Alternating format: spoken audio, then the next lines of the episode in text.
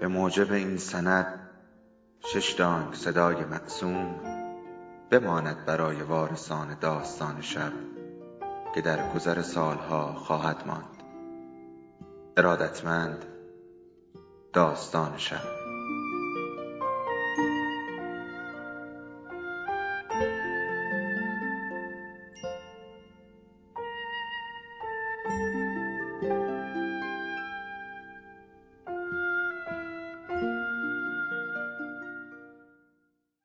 یکی بود یکی نبود.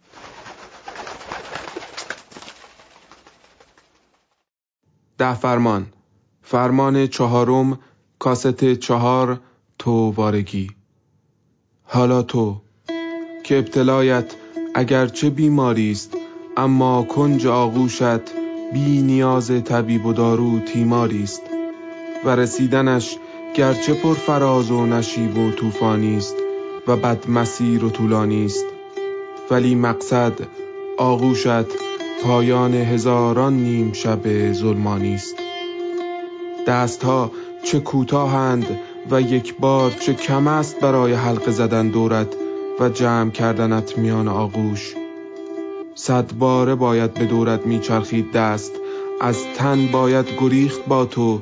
به میانت باید کشید با من. به صد بار پیچ و تاب به بیشتر جست و خیز به همواره بوسه نیز. تا به یک بارگی یک شدن و من و تو ما شدن. که دقیقه چه کوتاه است در آن نقطه امن راستین. سقل عالم.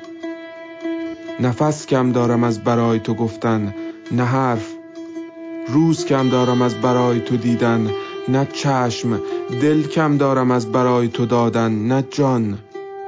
تو وارم. آواره از بعد تو تو وارم. بیچاره از غیر تو. من واره باش که غیر از این آتش به عالم زنم. اسکندرم به فتح تو دیوانه وار من واره باش که غیر از این اهریمنم. تقیانم گدازم. چشم بسته پیش رو می سوزانم آرامم تو که آبی روی آتش نوری میان ظلمت.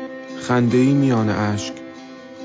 بیست و هشت خرداد هشتاد و نو حالا تو. آنی که روبرویم بودی اینی که کنارمی شاید. عشق عین انقلاب میماند. جایی در کورسوی ناامیدی جوانه می‌زند و در پستو قد میافرازد و ما سرکوبش می‌کنیم و او افراخته تر و ما دروغش مینامیم و او بالنده تر و ما فرارش می‌کنیم و او سایش همه جا میگیردمان. آنگاه مای دیگر مای نوتر و بزرگتر در آغوشش می‌گیریم و تغییر می‌شود هم مسیرمان تا تکراری دیگر.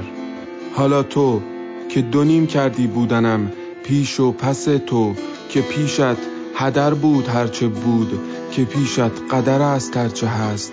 تو فروغ. دست بسته پیشت من معنای بودن پیشم تو. خسته از هم حالا رفته با هم هر راه و کج راه. برده با تو هر بازی روزگار باخته بی تو هرگاه و بیگاه. رویا همه نبودنت کابوس شبها دور شدنت. حالا تو. فصلان روزها همیشه با تو بهار. حالا تو. من دستهای تو را گرفتم در آن دوراهی و بی وقفه دویدم به سمت ناکجا. خوشخیال که دستهایت در دستم است. ما همیشه یادمان می رود عشق مسیر است نه مقصد. از پا که میافتیم دست که رها می کنیم مقصد که رنگ می بازد نگاه که پشت سر میاندازیم تازه می‌فهمیم مسیر همه چیزمان بوده.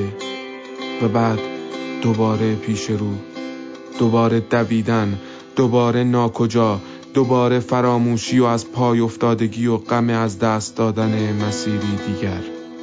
میگم آ فروغ هشت سال گذشت از اون روز. منو که اگر صد بار دیگه بردارن و کوک کنن و بذارن بیست و هشت خرداد هشتاد و نه باز آخرش میام پایین دم اون نیمکت دنبالت تا اون تصمیم عجیبو بگیریم. هیچی نمیگه. میگم آ فروغ نه که از بدمستی الانم این حرفا رو می‌زنم. تا هستی باید اینا رو گفت بهت. نگم دق میشه. عین دیشب تا حالا که نبودی. دق بد چیزیه فروغ. یه جایی تو سینه وای میسته. با بغز قاطی میشه دمارتو در میاره. بعد هی راه میری راه میری تا اشکش بریزه بیرون و بره پی کارش. که نمیشه دیگه. اشک نمیشه دیگه فروغ. تا بیای. عین الان که اومدی و حرف نمی‌زنی هیچی نمیگه. میگم ما فروغ تو رو اگه یه بار دیگه بردارن و بذارن 28 خرداد اون سال میشینی رو اون نیمکت دم در خونه؟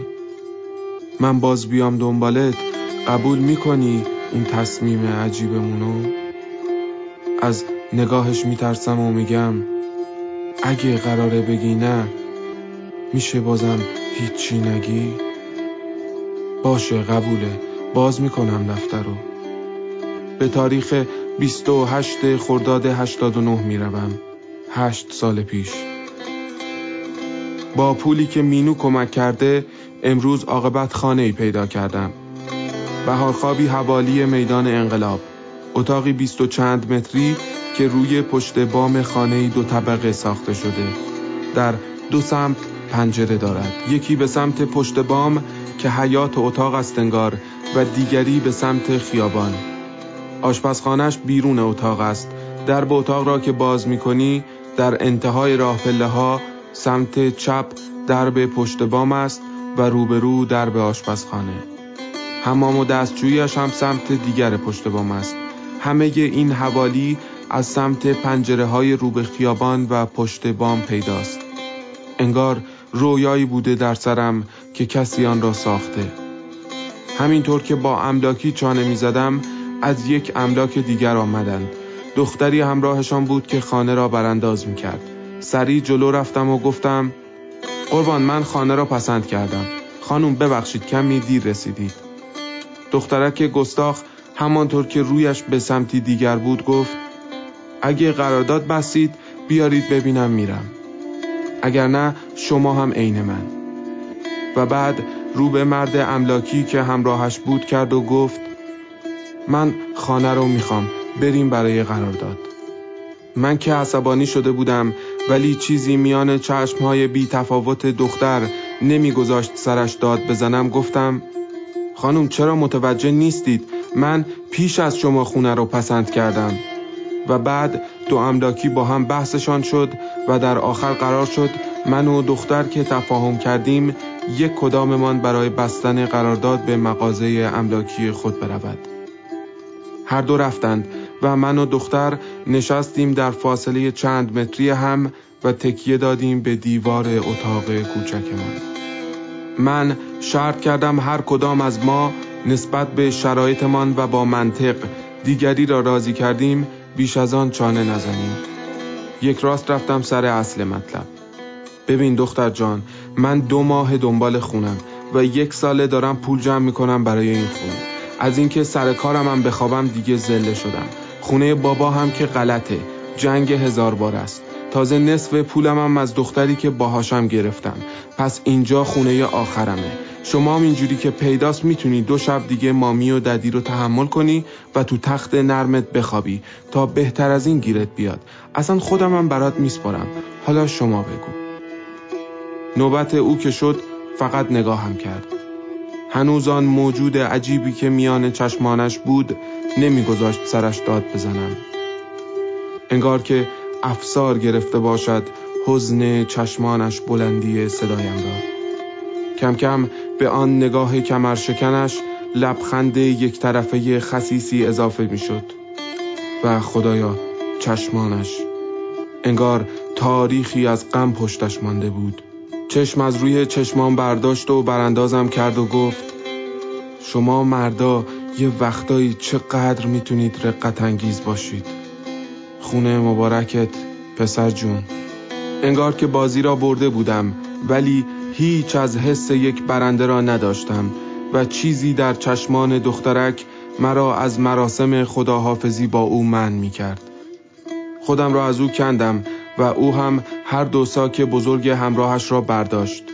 من زودتر از او پایین رفتم و با حس یک پیروزی بلا تکلیف راهی املاک شدم برای ثبت قرارداد.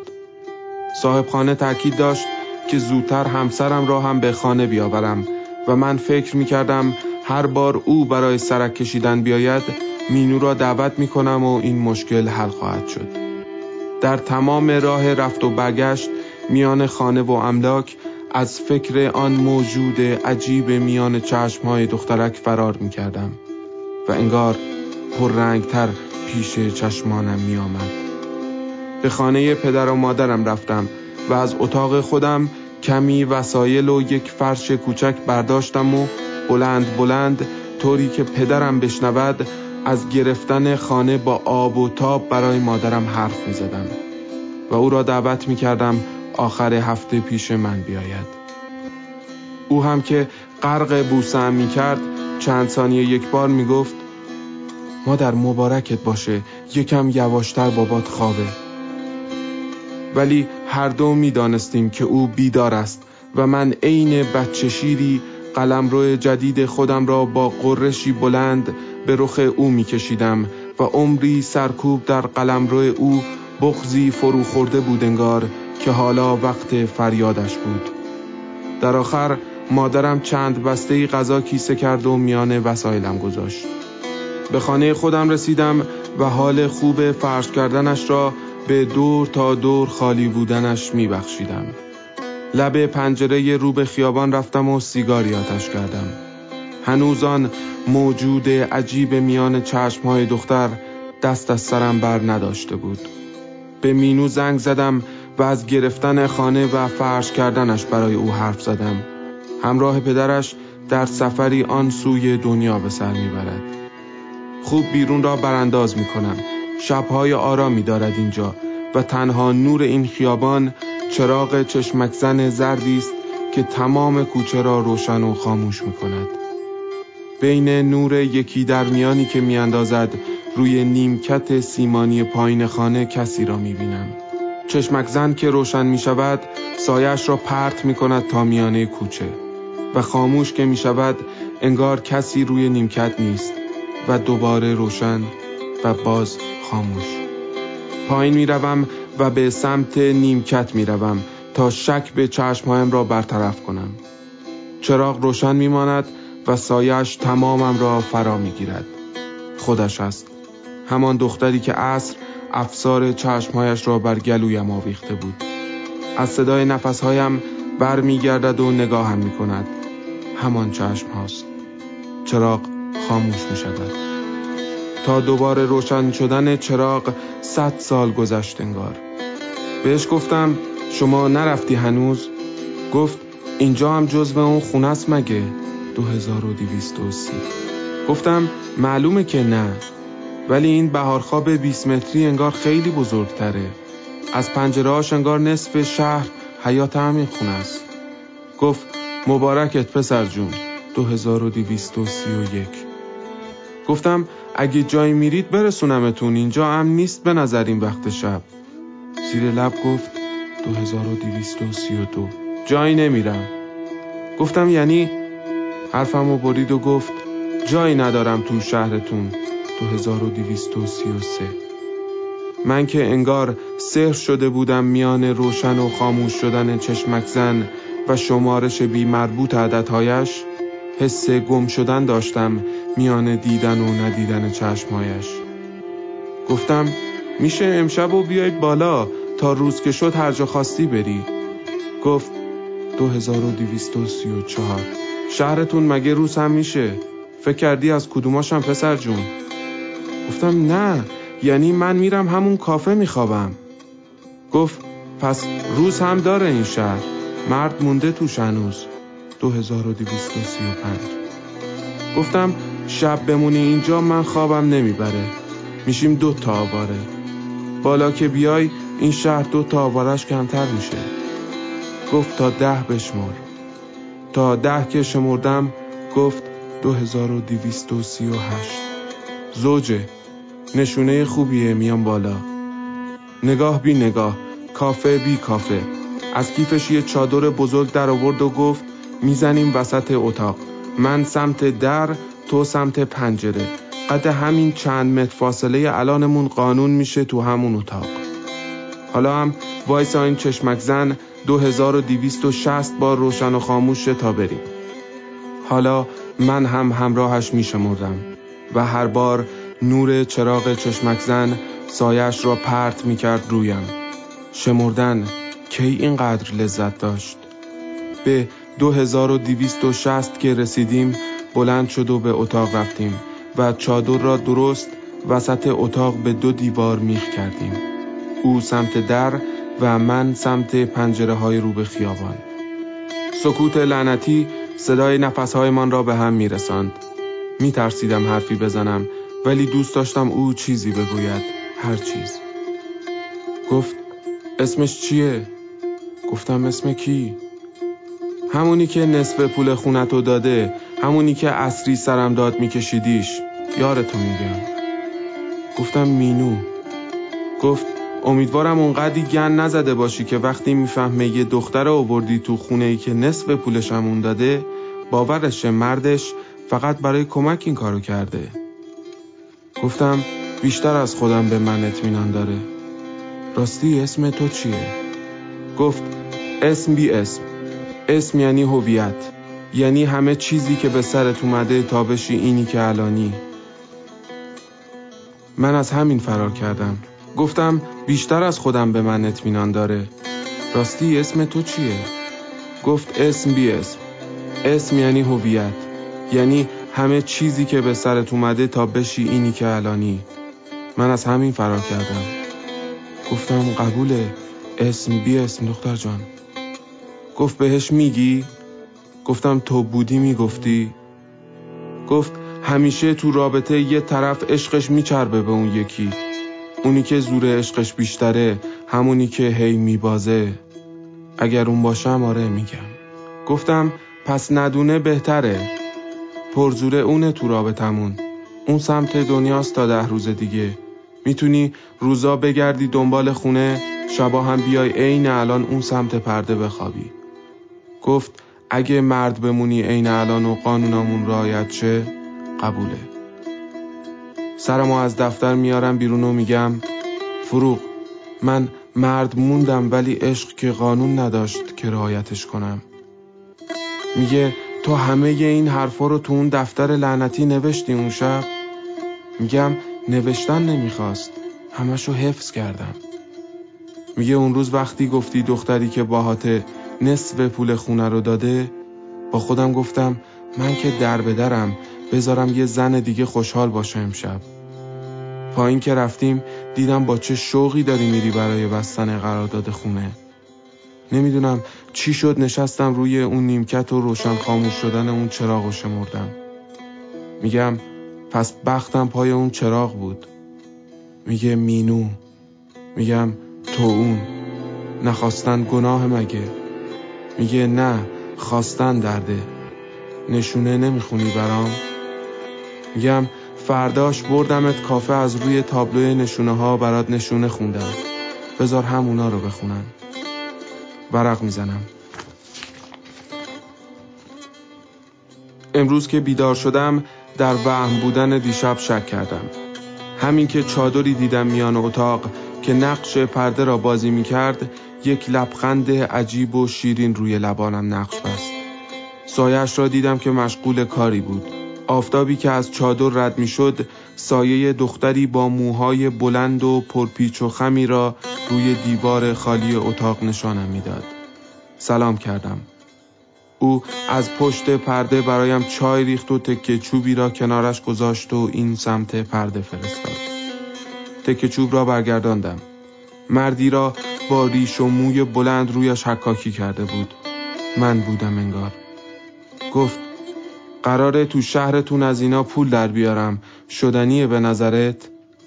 گفتم پس هنرمندی بی اسم اصری بیا کافه بذاریمشون برای فروش آدرس را برایش گذاشتم و تا عصر که بیاید یک چشمم مدام به درب کافه بود همین که رسید خودم را مشغول کاری کردم دم درب ورودی کافه نشست و خیره ماند روی تابلوی نشانه ها بعد از چند دقیقه دیگر تاب نیاوردم و سراغش رفتم کارهای چوبیش را روی میز سفارشات گذاشتم برای فروش و برایش از تابلوی نشانه ها گفتم و چند نشانه خواندم. نشانه اول در آن دنیای وارونه خاکستری رنگهای سبز و سفید از نفس تو میزایید. نشانه دوم یادت هر بار میدیدمت سرانگشتاتو میبوسیدم. من که مهر شده تو یادم. نشونه سوم. بالاخره همون دیریم کچری رو که قول داده بودم میندازم گردنت کجای اندیشم؟ نشونه چهارم. دختر بهاری که برای ثبت خنده های دلبرش عکاس شد. چشمهایم از زور مستی دیگر نای دویدن و دنبال کردن کلمات را روی خطوط دفتر ندارد نگاهی به نوار داخل ضبط می کنم آخرین دورهایش را می‌زند و یک قطع فکر دائم دور مغزم میچرخد من این خاطرات را برای چه ضبط می کنم؟ به کدام امید؟ و تویی که این را برداشته ای چه؟ دوست داری چه فرمانی بشنوی؟ کدام چیز تغییر کند بعد از گوش دادنت؟ من پیه که میگردم. تو کیستی که نبودنت بیمعنی است. هر طرف که تویی خواب و بیداری مست و هوشیاری که تویی. بودن مگر غیر از این است که قوس خنده هایت دائم الوصل اوقاتمان باشد؟ باشی یا نباشی؟ رویا مگر این همه نزدیک است؟ واقعیت مگر این همه دور است؟ یا باورش سخت است؟ فروغ اینجایی هنوز؟ پایان کاست چهارم تو وارگی. کاست بعدی را برایت گذاشتم. درست وسط میدان ونک زیر بلندترین و پربارترین درخت میان میدان در زرع جنوبی. زیر تکه سنگی کنار بطه ها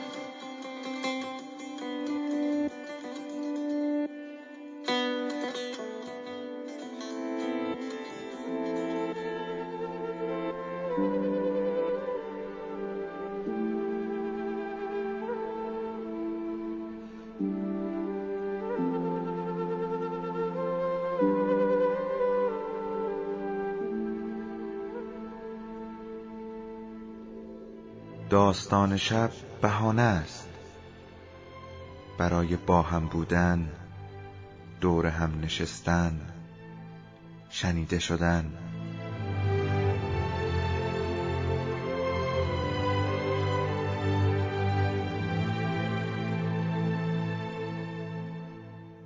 صدای افسانه ها رو میشنویم